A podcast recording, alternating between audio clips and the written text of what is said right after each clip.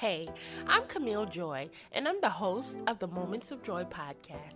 This podcast is dedicated to super moms that don't always feel so super, trauma victims that need an example of how God will pull you through, and those of you that are looking for a little joy. When we go through really hard times, we often feel like nobody can relate.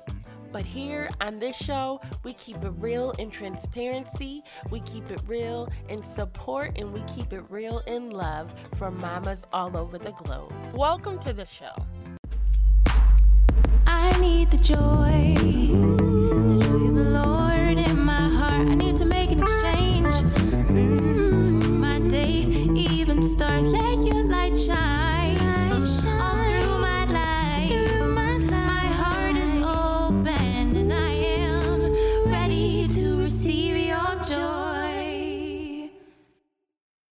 Hey guys, welcome back to another episode of the Moments of Joy podcast. I'm so excited about this episode that we have today because this episode is in honor of Cerebral Palsy Awareness Month, and that's what it is this month in March. So I have a special guest on the show. It is a man, but it is someone who I've had the opportunity to speak with over the past year and receive encouragement from myself as a mom who's raising a child with um, a disability. Gerald Scott is a powerhouse. He is full of stories that make me laugh, but he's full of encouragement. And the first time that I met him, he encouraged my soul so much. Um, and so I wanted to have him on today to share his story, share who he is, share no limits with us as we raise our children. And I'm just excited to share him with you all today. He doesn't have a huge social media platform, but that's not what me bringing guests on is about. It's about encouragement and giving you guys something that we all need. So let's enjoy the show. I am so excited today to have with me on the Moments of Joy podcast, Gerald Scott. Welcome to the Moments of Joy podcast.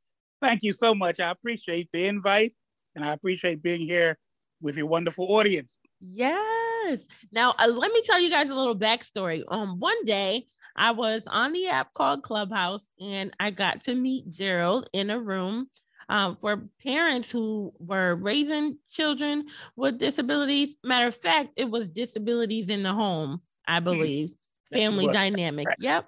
Right. And I got to hear some of Gerald's story. Um, March is Cerebral Palsy Awareness Month. So I wanted to do my best to shine the light on cerebral palsy and hear some amazing stories. So here he is today. So, Gerald, would you just walk us through a little bit um, of your birth and, and maybe educate us a little bit on what cerebral palsy is? Well, cerebral palsy is a is a is a birth defect. It affects the brain. Um, many times, people who have cerebral palsy, there's damage to the cerebral area of the brain. It, it can be either uh, uh, both sides of the brain, or it can be one or the other side. If it's one side and not the other, it's called hemiplegia cerebral palsy, meaning it's only one hemisphere, one side of the body that's impacted. That's what I have, hemiplegia uh, cerebral palsy, which affects my right side of my body, uh, my right arm, my right hand, and my right leg, and my in, in my in foot. So the right limbs actually. Um, I was uh, my story is interesting because there's a lot of things that happened that could have contributed my being having cerebral palsy. But my, my mother was carrying me back in 1951. That's when I was born in 1951. She was carrying me and she fell over our family dog. And uh, in falling, she fell on her stomach and she began to hemorrhage. And that made that necessitated her going to the hospital and staying there three weeks. Uh, when once she was uh, due to have me, when she went into the hospital, this is story number two that could have contributed. Uh, sh- the doctor had not arrived yet. And so the nurses and the medical staff that were there told her to hold me inside, even as she was about ready to deliver me.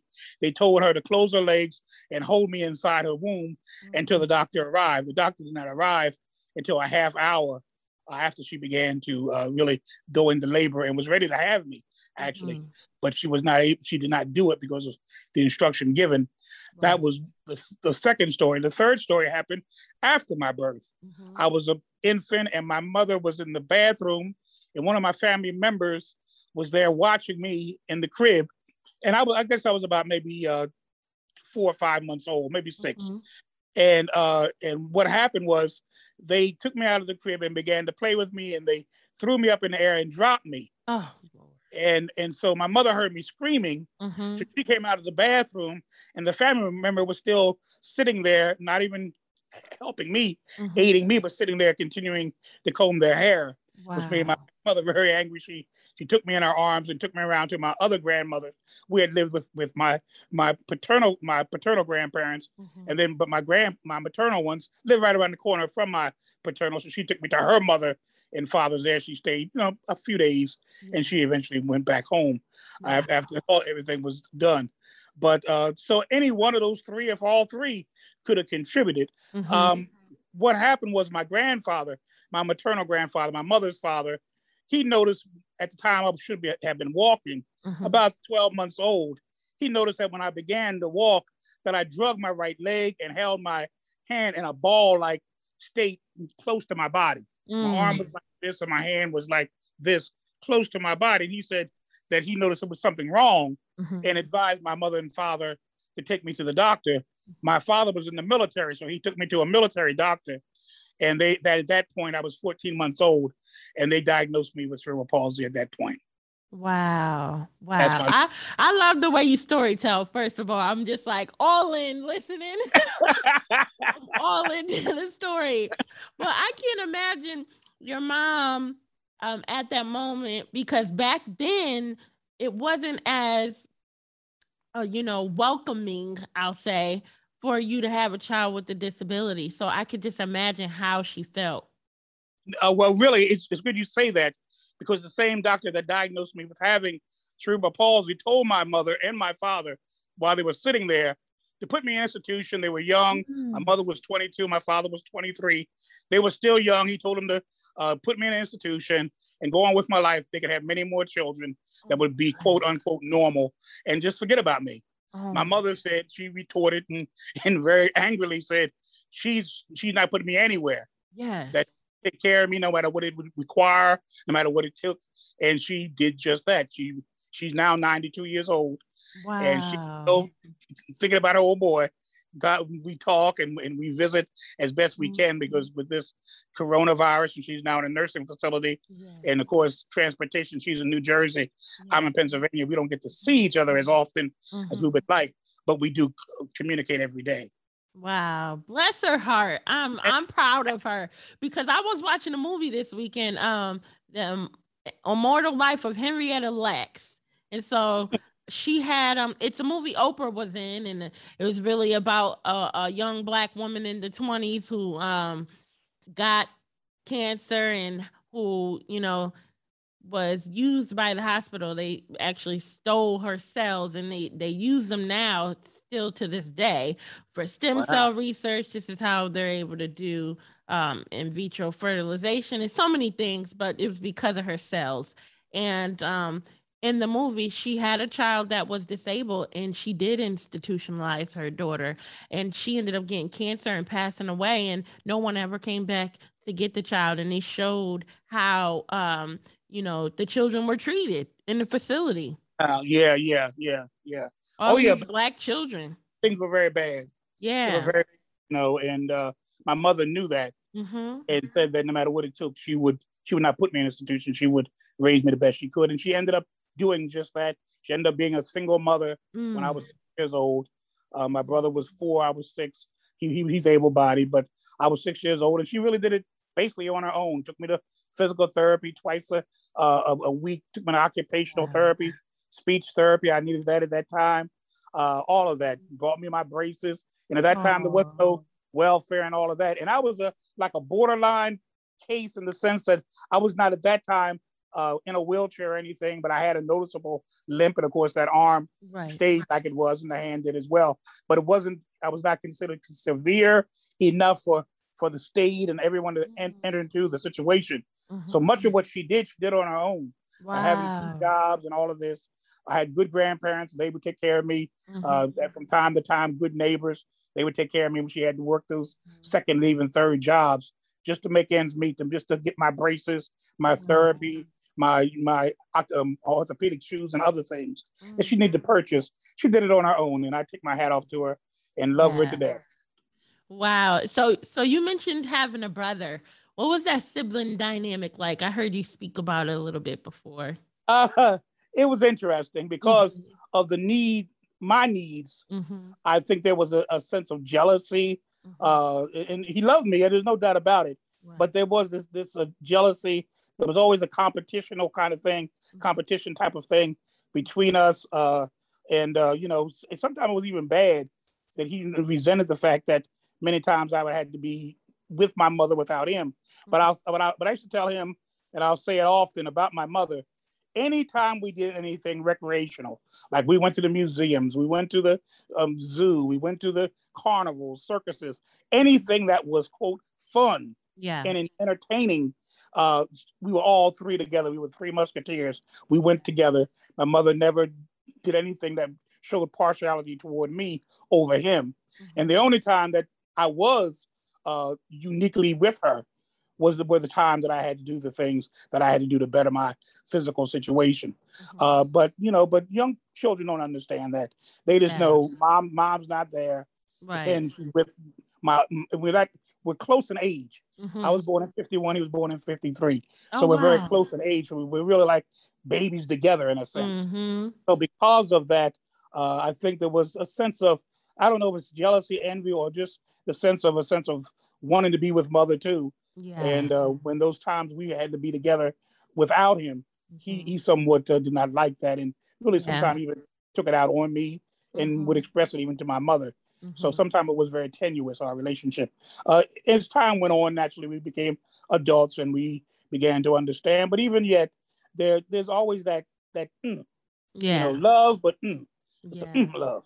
wow that's i'm glad you said that and um it's something for all of us that are listening to um pay attention to as we are raising multiple children and we have a child with a disability to kind of you know um give that other child um a little more attention and make sure they feel secure and you know Yeah. they have some level of understanding i heard you tell a story about um him getting into a fight outside and you coming to his rescue yeah, yeah, yeah. That's yeah. Uh, you, you, the guys my age, which Yeah. is me a little older than him naturally, and uh, they were fighting. He was beating him up. He was fighting him. They were ganging up on him, and I stepped in, and and and I really fought them on his behalf. Me and my little one hand self. I was Yes. still, but I was strong with this left hand though. My left Uh-huh. hand is pretty strong. I was I was I was holding my own with him. So yeah. after they left, he became angry with me because I interjected myself into the fight. yeah. But I, I was looking at it with my brother. I'm not going to let nobody beat him up and me just stand there and watch it. So I did the best I can to, to partner with him, and and they ended up leaving. I mean, I, I didn't know, but uh, he, he I, I would try to comfort him. Are you okay? My brother's name. You know? I said, Are you okay, brother? And he's like, Leave me alone. Leave me alone. But uh, I guess he's more embarrassed than anything else. Right. that tickled me. Dynamics always come up, you know. yeah, absolutely. Um, okay, so you went on, you you went to school and you went on to become a young man who was um ordained to preach. Um, so your Right. mom brought you up in church. Yes, she did. And my grandparents were staunch churchmen. You know, they were officers in the church. Both sets of my my grandparents, in particular, my my two grandfathers were officers of the church and deacons and and stewards and trustees. And my mother, grandmother, was in all the choirs, missionary work, and all the rest of that. My mother was in the choir. My uncle played. My other uncle sang. So we were very much involved in the church, and I loved it. Mhm. I loved it. It was not a burden. Uh, Once again, my brother and I saw church differently Yeah. he didn't know we were to go, but I Mhm. I thrived in going all my life. I did, it wasn't because Wow. I had to go. Even as a teenager, when I could have decided not to go, I was involved. Well, I began preaching at 12 years old. Wow. I began Look preaching at that. Wait, we got to pause right there. Come on. Come on. 12 years old. well, I- my first sermon was in, when I was eight. It was, it was in the backyard of my grandparents' house, Mhm. and, and I had my little friends come, and I preached, and I even had a collection plate. For my, for the longest time, my grandmother had this jar with 35 cents that I had collected that day. that is so precious. Wow. Wow. And Yep. so preaching um is something that you know you accept the calling, but even in the church you you experienced a little bit of um you know discrimination and Yeah. you know ill ill intent towards you. You speak about yeah, that? yeah, yeah. Uh, because uh, you know anyone that was disabled, if you would have, you know, physical challenges or any other challenge for that matter, uh, it, it happened because of their age. It was an older preacher, older member, and that's why they were disabled. But I was the only one at my age. I'm 12 years old now. As, as I said, I was born with cerebral palsy, so you know, I I went into the ministry with a disability. And my first pastor, who really was the one who called me, you know, didn't call me, but actually allowed me the opportunity to have my trial sermon at the 11 o'clock hour. I didn't have it at no evening time. I had it at regular morning service at 12 years old. Wow. And, and he was very good. But this was the time also about a year. Oh, excuse me. I, I would say the father in the ministry, he really uh, was good. He, he saw my abilities and did, ignored the disabilities. Mhm. Uh, but uh, what happened was it was a, about a year later after I began preaching, actually two years later in 65, I began to have trouble with my good hip, the left hip. And I ended up going into the hospital uh, for a series of operations, four operations to be exact. Uh, and actually, they took out in the last operation, they took out my hip and they put two big spikes. They fused the hip. So I don't have a ball and socket in my left hip Okay. which was the which was the other side. You know, I was affect, affected with cere- cerebral palsy on the right, but now it's the left. And in the interim of of this, and I having to be in the hospital for months and months and months, and, and over an extended period of time, the pastors changed Mm, because in the I was a part of the Methodist denomination, mhm. and there every year a pastor can change. But by the time I got back out into the field again, uh, and back out to, to p- going to church and all of that, the pastor had changed. Mhm. And the pastor that became my pastor uh, was not as liberal minded, was not as free thinking, and he really looked at my disability as a disability. Mm. He really stifled me. I was no longer able to preach in the morning service. I wasn't even able to sit in the pulpit, which I was used to doing uh, with the other pastor. He, he refused to use me my, himself. And the only time i had opportunity to preach is if other people would invite me to preach. Mm. or, or in the church one of the auxiliaries their president for their annual day would ask me to preach on that day. But in terms of the regular morning service or any service that he was in charge of i never got the opportunity to preach. He felt because of my disability uh, there's certain things i couldn't do that that was normally done in a certain way Mhm. that a normal quote unquote normal person would do. For example, in, in communion, I was I was able to pass out the communion with the other pastor, but because of how I do it, I ha- I can't hold the tray. So someone has to hold the tray while I take the little cup out and pass it to each member. right. He did not like the idea that I couldn't hold the tray, Mm. and because I couldn't hold the tray, he, he didn't allow me to go to do the communion at all. My goodness. And I couldn't even sit with the officers; I had to sit with the members now. Wow. So not even not even the pulpit, not Mhm. even the officers. I just was just, just a member. Mm. You know. But you kept on preaching. oh yeah, I did. You know that's right. I, every opportunity I had, I did. And he was there six years. He Mm. was there six years. And my, and my grandfather, who was just one of the officers of the church, encouraged me to leave the church. Yeah. Yeah. He said, you know, go. There's other churches that would be more accepting. There's other pastors that would be more accepting. Mhm. But the Lord did not lead me that way. right. He Right. did not tell me to leave. So wow. I persevered and I stuck it out. Uh, you know, and uh, after six years, eventually he was moved, Mhm. and the pastor that came behind him began. He took up what the other pastor did, my first pastor, and he began to push me through. He utilized me in Yeah. every kind of area. I was really his assistant pastor in, in essence, because that's how much he used me. Wow. And so, you know, but that wasn't the end of that story. The bigotry and ableism Mhm. followed me throughout my life Wow. and I've had to overcome, and I've had to overcome. But thank God, He gave me the ability to overcome, Mhm. and uh, and and I had a, a spirit of perseverance. I would not allow people to define who I am. That's right. That's I always right. said I have cerebral palsy, but cerebral palsy does not have me. That's right. That's right. And, and you went on to become a bishop in the Lord's church. I did. Yeah, I ended up becoming a bishop of the Mhm. uh, of, of the southeast district uh, of the church and uh, another denom- non-denominational church, Mhm. Destiny Church, Yeah. and uh, and I became a bishop in 2015. Wow. Went on. I even started my own church uh, back in 2003, yeah. uh, Refuge of God Church. So I mean, in spite of all the naysayers, it ended with the with the Methodist Church in a very bad way Mhm. in 1995. I my bed my my leg was getting so bad that I wasn't able to climb stairs anymore. Mhm. And so I was asking, could they possibly either change, give me a church that could uh, give me health care? But the church I was given, I never was given a first class church because they considered I did not fit the image of a first class pastor. That Mm. was told to me by a presiding elder. I did not fit the image.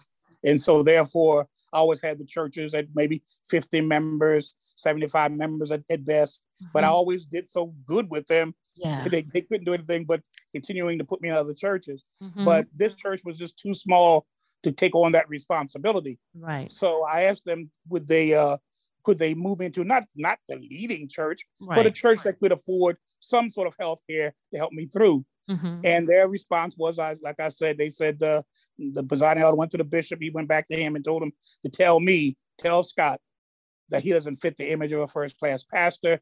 And because of that, they recommended that I retire, get on welfare. And this was now keep in mind, I'm raising a daughter as a single parent myself. Oh yes, yes. We got to get to that. I forgot Yeah. that. That's right.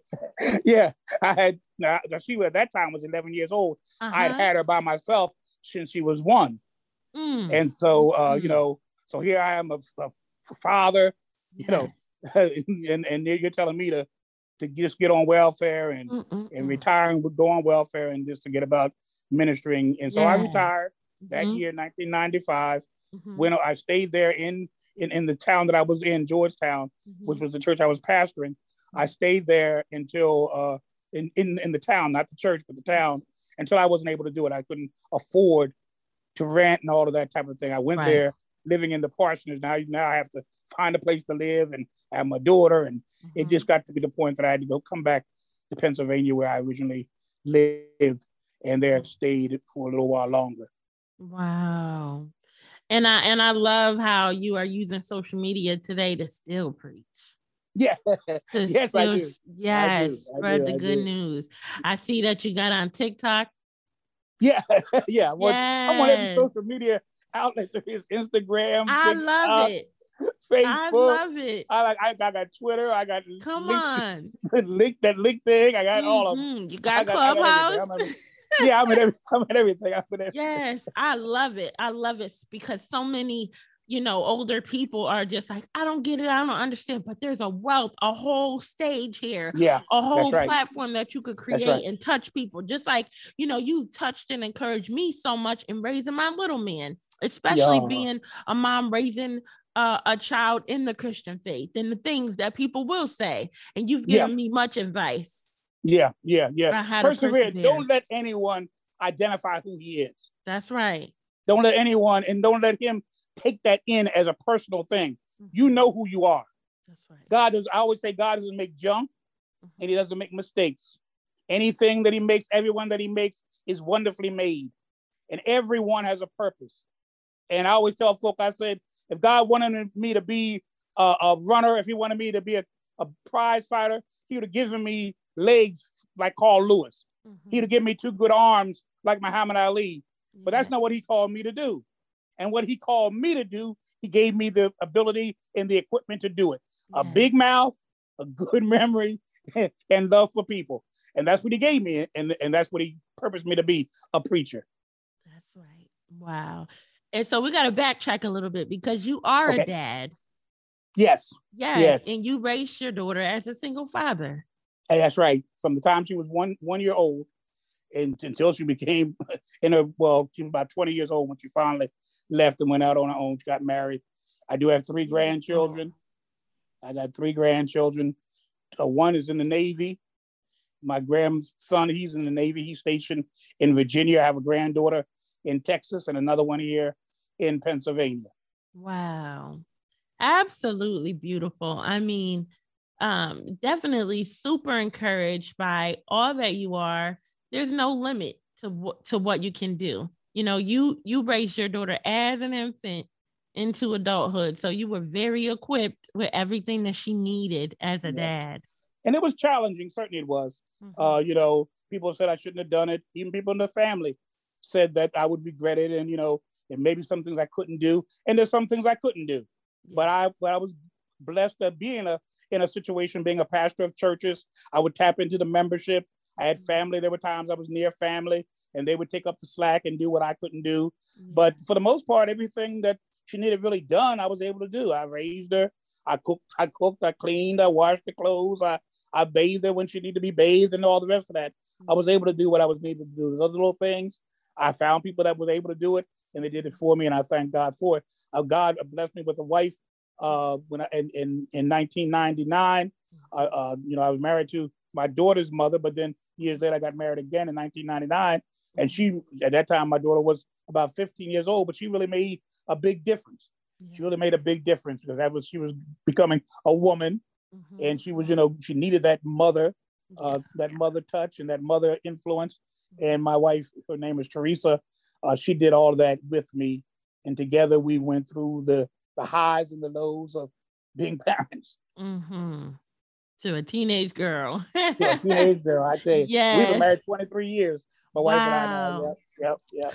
Oh, Gerald, I love you so much. Oh Thank man, you, every Jamila. I I hear it. story, I'm just so I'm so encouraged, so filled with joy. You know, I heard you talk about how you know you've had disabled people come into your church and you know Yeah, and Yeah. and get saved, and so yeah. I just love how God has just used you in that way. Before we wrap up, do you have any specific advice for parents listening who are raising children with disabilities? I would say be the kind of parent that does not cater to the disability, but rather uses the disability as a place of starting point for the child. The child is not is not unique in the sense of not being able. To stop. Don't instill in them a sense of disability. Always point out the ability that they have. Fine tune it. Discover what it is. What is their purpose, and then help them achieve their purpose. No matter and be there as a sounding board when people tease them. Be there as a sounding board when they're denied opportunities. You be that that bulwark. You be that shield. You be that pavilion for them. They can hide in, but don't allow it to be uh, uh, you uh, allowing yourself to so swallow them up that they lose their own identity. Mhm. You know, and that's one thing I'll say about my mother. She did not let me get away with nothing. If I had to Mm, do my homework, I had to do my homework. That's right. I wanted to go, mom, I want to go out. No, no, you're doing your homework first. And, and and she was she was she was diligent about that. She did not have any slacking. If I had chores to do, I had to do my chores, no matter there were less chores than my other siblings, but I couldn't do certain things. But I had to do what I had to do. If she mm-hmm. said do this, I had to do this. And there was no excuse for it. And because of that, it made me have a sense of, of, of purpose in my own life and a sense of duty that, that though I may have a disability, I too have responsibility. Yeah. And, and parents, teach your children, give them something to do. I don't care how insignificant, how small it is. Pick up that piece of paper. That's You know, right. do something that they can do, whatever it is. You know, don't let it be that this, their disability becomes their excuse or your excuse. Mhm. Don't baby them for God's sake.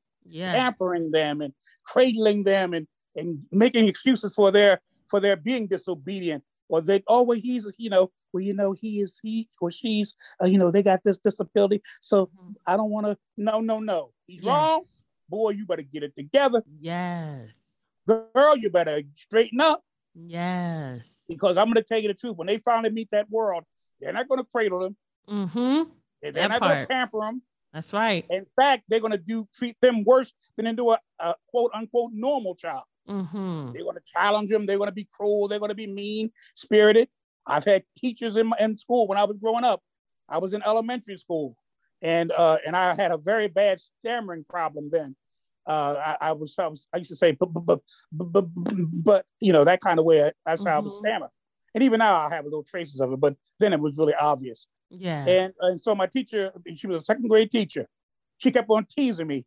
Uh, I know what one thing you better stop saying, but but but but but but but, but uh, you better stop saying but wow. making fun. And then of course that made the kids they start doing it. You know how Uh-huh. it is. They go by Uh-huh. the teacher. If the Yeah. teacher permits it, if the teacher harps on it, then they're going to jump on the bandwagon and they Yeah. start, but, but, but, but, but, but, but, but, Right.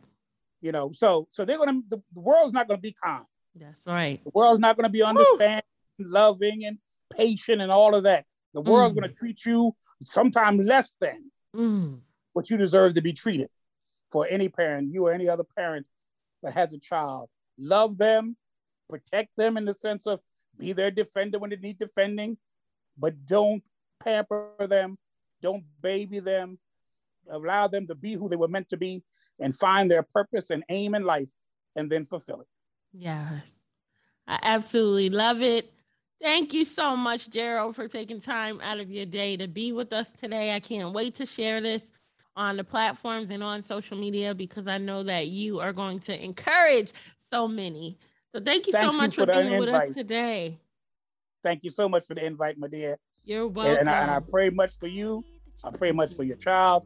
I pray, pray much for your, the work that God has set you out to do because you're doing some wonderful work in what you do.